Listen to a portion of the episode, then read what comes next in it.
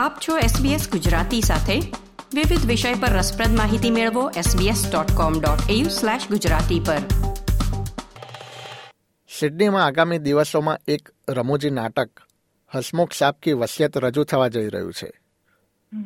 આ નાટકની કહાની શું છે તેમાં કયા કેરેક્ટર ભૂમિકા ભજવી રહ્યા છે એ વિશે વાત કરવા માટે આપણી સાથે જોડાયા છે મનીષાબેન બેલાણી. મનીષા નાટકમાં એક અનોખી ભૂમિકા ભજવી રહ્યા છે. અને તેઓ આપણને આજે નાટક અને તેમના કેરેક્ટર વિશે માહિતી આપશે. Manishaben welcome to SBS Gujarati. Thank you Manishaben તમે વ્યવસાય ફાઇનાન્શિયલ એડવાઇઝર સપોર્ટ તરીકે કાર્ય કરો છો તો નાટકની દુનિયામાં પ્રવેશ કેવી રીતે થયો કેવી રીતે મોટિવેશન મળ્યું જણાવી શકો અમને? નાટકની દુનિયાનું હું તમને કહું તો આ એક પહેલેથી ખૂબ મારી અંદરથી ઈચ્છા હતી કે જે હું કરું પણ એઝ લાઈક લાઈફના જે બધા કમિટમેન્ટ્સ હતા અને પ્રાયોરિટીઝ હતી, એમાં હું નહોતી કરી શકી. પણ અહીંયા સિડની બેઝ એક શોર્ટ ફિલ્મમાં મેં કામ કર્યું હતું, જેમાં મારું, મારો રોલ મેડિકલ રિસેપ્શનિસ્ટનો હતો. અને ત્યાંથી મને ઘણા સારા ફીડબેક મળેલા હતા. તો ત્યારથી મને એવું પ્રેરણા મળી કે મારે જો કંઈ આગળ કરવું હોય, તો આમાં મારે વધારે ને વધારે કંઈક લેવું જોઈએ, કંઈક પ્રોફેશનલ ડેવલપમેન્ટ કરવું જોઈએ. તો હું એના પછી મેં એક્ટિંગ ક્લાસીસ મેં જોઈન કરેલા હતા. અને ત્યાંથી જેમ ઓળખાણ વધતી ગઈ તેમ મને થોડા એકાદ બે બ્રેક પણ મળ્યા. પણ સ્ટેજ ઉપરનું જો કંઈ હું પૂછવા કંઈ બતાવું તો આ મારું ફર્સ્ટ ડ્રામા છે કે જે મને ફર્સ્ટ બ્રેક મળ્યો છે જેનું જે અમે અત્યારે નિભાવવામાં જે અમે પ્લે કરવા જઈ રહ્યા છીએ. રાઈટ અને અંગત જીવનમાં કોઈ એવી ઘટના કે એવું કોઈ આપણે ઇન્સિડન્ટ બન્યો હોય કે જેનાથી તમને મોટિવેશન મળ્યું? અંગત જીવનમાં તો પહેલેથી જ મારી ઈચ્છા રહેલી હતી કે મારે એક્ટિંગ કરવી છે. એટલે કોઈ એક ઇન્સિડન્ટ તો ના કહી શકે, પણ એક એક એવું હતું કે અંદરથી આમ ઈચ્છા થતી હતી કે મારે આ વસ્તુ કરવું છે. પણ કદાચ બધા પોતપોતાની અર્લી લાઈફમાં કેટલા બિઝી હોય, જેમાંથી ટાઈમ ના કાઢી શકતા હોય, એ રીતનું જે બધી, જે પ્રાથમિકતા ગણો કે પ્રાયોરિટીઝ ગણો, એની અંતર્ગત અને નવા કન્ટ્રીમાં સેટલ થવું, આ તે બધું એ બધાની વચમાં એ વસ્તુને હું એ વસ્તુ તરફ હું આગળ નહોતી વધી શકી. રાઈટ એટલે એને પ્રાયોરિટી નતા આપી શકતા. પ્રાયોરિટી પણ નહોતી આપી શકતી, કારણ કે યુનો બધાને લાઈફમાં શરૂઆતની જે ચેલેન્જીસ હોય છે કે બીજી કન્ટ્રીમાં માઇગ્રેટ થવું શરૂઆતના તબક્કામાં જ્યારે તમારે સેટલ થવાનું હોય કિડ્સ પ્રાયોરિટી હોય, તો એ એ એના ચાલતા મને, મારા માટે ટાઈમ નહોતો મળી શક્યો.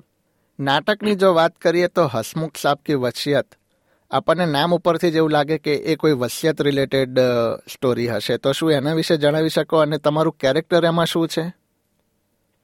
હા હસમુખ સાહેબ હસમુખ સાહેબ કી વસિયત. એટલે જે નામ છે એ જ પ્રમાણે એક વસિયતને રિલેટેડ એ નાટક છે જેમાં થોડા ટ્વિસ્ટ છે બરાબર હું જો નાટકનો મેઇનની રીતે વાત કરું તો એક એક ગુજરાતી ફેમિલીની આખી સ્ટોરી લાઈન છે. અને એ દરેક કેરેક્ટર વચ્ચે શું સંબંધ છે બહુ સારી રીતે ઘણીવાર રમૂજી રીતે બહુ સરસ રીતે દર્શાવી રહ્યા છે. પણ વસિયતને રિલેટેડ જો ટ્વિસ્ટ છે એ જો તમારે જાણવું જ હોય કે શું છે તો તમારે ડ્રામા જોવા માટે ચોક્કસ આવવું પડશે. બરાબર. હા એટલે તમે અત્યારે અહીંયા એ રિવીલ નહીં કરો.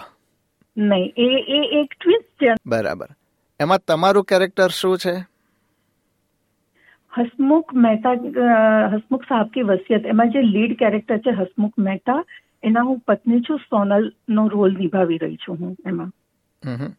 સો સોનલ મહેતા એક ગૃહિણી છે જે પોતાના પોતાના ઘરમાં જ રહે છે અને એની દુનિયા જ આખી એક પતિ છોકરા અને ઘરની અંદર જ છે જે એકદમ ઘર રખવું વુમન છે એ રીતે એનું એક કેરેક્ટર છે અને એ એ રોલ હું નિભાવી રહી છું. બરાબર. તો મનીષાબેન સોનલબેનનો જે કેરેક્ટર તમે નિભાવી રહ્યા છો એ તમારી રિયલ લાઈફ સાથે કેટલી સમાનતા ધરાવે છે કે એ કેટલું અલગ છે? હમ. આ બહુ ઇન્ટરેસ્ટિંગ ક્વેશ્ચન છે. એકચ્યુઅલી તમે એક વ્યવહારિક રીતે અને રહેણીકરણી રીતે જો તમે જોવા જાઓ, તો આ સોનલનું કેરેક્ટરની સાથે ઘણી સામ્યતા ધરાવે છે. કારણ કે હું I born and brought up in a Gujarati family and married to a Gujarati, તો એક થ્રુ આઉટ ધ એ ફેમિલીનું શું એન્વાયરમેન્ટ હોય ને એમાં ખાસી સામ્યતા ધરાવે છે. પણ વિચાર અને વર્તણૂકની રીતે ખાસું એવું છે કે જ્યાં સમાન સમાનતા નથી. જેમ કે સોનલ એ નાની નાની વાતમાં બીજાની ઉપર બહુ ડિપેન્ડ રહે છે. જ્યારે એ એ વસ્તુ મારા રિયલ લાઈફ સાથે મેચ નથી થતી. બરાબર. ત્યાં એક વિરોધાભાસ ઊભો થાય છે. સમગ્ર નાટકમાં તમારા માટે મુશ્કેલ પાર્ટ કયો રહ્યો? તમે જેમ પહેલા વાત કરી કે તમે ફર્સ્ટ ટાઈમ જ ઓન સ્ટેજ કોઈ નાટક ભજવી રહ્યા છો, તો એવું લાગ, એવું કહી શકાય કે સમગ્ર નાટક તમારા માટે એક પડકાર, એક ચેલેન્જ બન્યું હતું? હા એબ્સોલ્યુટલી કારણ કે તમને તમને જે સ્ટેજ ઉપર જોવા મળે છે, એનાથી ઘણું બધું પાછળ, પડદાની પાછળ ઘણું બધું કામ થઈ ગયેલું હોય છે. જે જે પછી તમને સ્ટેજ ઉપર કદાચ જોવા મળશે. તો પહેલા તો યુ નો રિહર્સલ માટે અમે લોકો ભેગા થઈએ, એની અંદર કેવી રીતે કરવાનું તમે ફર્સ્ટ ટાઈમ જ્યારે કરવા જઈ રહ્યા હોય તો ત્યારે તમે નર્વસનેસ પણ તમે પેલું કરતા હોય ને સાચી નર્વસનેસ તો કદાચ સ્ટેજ ઉપર આવશો ત્યારે જોવા મળશે. પણ આમ જોવા જઈએ તો આખું એક અત્યારે જે હું જે પ્રોસેસમાંથી હું પસાર થઈ રહી છું ટાઈમ કમિટમેન્ટ્સ લઈ અને બીજી બધી રીતે because this is my first time it's it's a challenge the whole drama thing is going to be challenging for me બરાબર. અને અત્યારે કેવી રીતે તમે પ્રિપરેશન કરી રહ્યા છો? રિહર્સલ કેવી રીતે કરી રહી છે સમગ્ર ટીમ અમારું બધા જ ટીમ મેમ્બર અમે બહુ સારું એવું ટાઈમ અમે ફાળવી રહ્યા છે આના માટે, જે અમે વીકેન્ડમાં મોસ્ટલી બેથી ત્રણ કલાકનું અમે લોકો પ્રેક્ટિસ કરી રહ્યા છે. અને વીક ડેઝમાં પણ અમે બધા સાથે મળીને પ્રેક્ટિસ કરી રહ્યા છે કે જેથી અમે એની અંદર કંઈ પણ જો અમારું પેલું થાય તો એક સાથે એક પ્રેક્ટિસ કરી હોય તો બધા એકબીજાને અમે સપોર્ટ કરી શકીએ. ઝૂમ ઉપરની જે બધી પહેલા જે બધી શરૂઆતમાં હતી, ત્યારે અમે લોકો ઝૂમ ઉપર પ્રેક્ટિસ કરતા હતા. પણ હવે તમે જોઈ રહ્યા છો, અમે આપણે જુલાઈ મહિનામાં ઓલરેડી એન્ટર થઈ ગયા છે અને બાવીસમી જુલાઈએ આ નાટકનું પહેલો પ્રદર્શન થવાનું છે ટર્મમાં તો અમારી પાસે હવે ઘણા દિવસો ઓછા રહ્યા છે. એટલે અમે વીકડેઝમાં અને વીકેન્ડમાં બધા સાથે મળીને જ અત્યારે રિહર્સલ કરી રહ્યા છીએ. બરાબર. બધા જ કેરેક્ટર જેટલા પણ લોકો આ નાટકમાં પાર્ટિસિપેટ કરી રહ્યા છે બધા પોતાનો ટાઈમ ફાળવી રહ્યા છે. બરાબર. મનીષાબેન જેમ આપે અગાઉ વાત કરી કે જેમ તમે ભારતથી ઓસ્ટ્રેલિયા આવ્યા અહીંયા તમારી પારિવારિક જવાબદારી હતી તમારે એક નવું જીવન શરૂ કરવાનું હતું અને ત્યારબાદ એ બધામાંથી તમે મુક્ત થઈને હવે તમે નાટકની દુનિયામાં પ્રવેશ્યા છો. તો મારો સવાલ પણ હવે એ જ છે કે અહીં સેટલ થતી માઇગ્રન્ટ મહિલાઓ કે જે પોતાની ડેઇલી લાઈફ કે રૂટીનમાંથી બહાર નથી આવી શકતા, એમને કોઈ એડવેન્ચર કરવું હોય, એમને કોઈ ડ્રીમ પરસ્યુ કરવું હોય, એ કરી નથી શકતા, તો તમે અમને કેવો સંદેશ આપવા માંગો છો?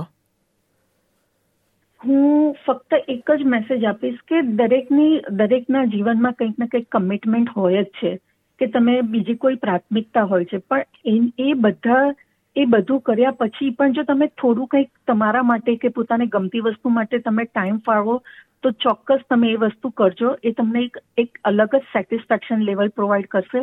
અને કદાચ એ તમને વધારે પ્રેરણા આપશે, તમારા પ્રેરણા કરતાં પણ વધારે તમને મોટિવેટ કરશે કે તમે જે અત્યારે તબક્કામાંથી પસાર થઈ રહ્યા છો, એને તમે ખુશી ખુશી નિભાવો.